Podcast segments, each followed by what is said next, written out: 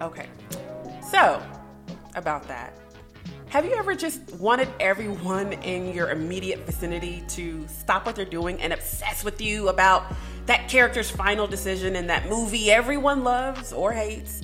If you've ever pondered that or even more serious issues dealing with race, faith, and the ongoing culture wars or globalization. So, about that. What are you finding that is the motivator for women to say, child free is for me?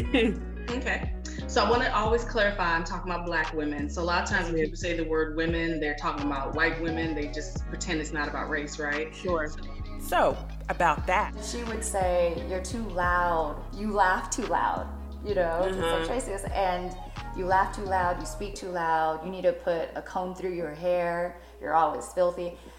I need you to come into the kitchen, learn how to cook so mm. you can get a man. Explore and discuss identifiers and ways people are choosing to identify themselves.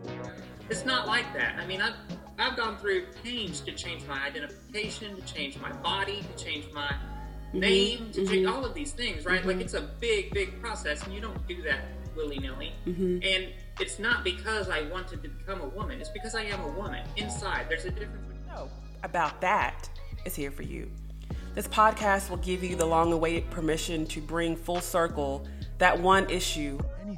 You think like Jerry Falwell Jr. and Paula White have anything in common? I mean, they they couldn't disagree more. But they have something that brings them together, which is a dark vision of what America should look like that I want to reject. In each of our episodes, we're going to sidestep the predictable and tap into topics and ideas that have been there all along. You're talking about not valuable until they say so.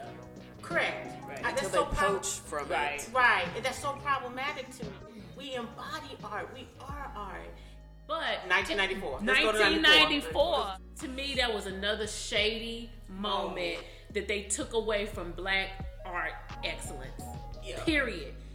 And yes, we are going to explore all of these and more with a sense of respect, curiosity, and intentional care that hopefully edify your life and your mind. So, about that.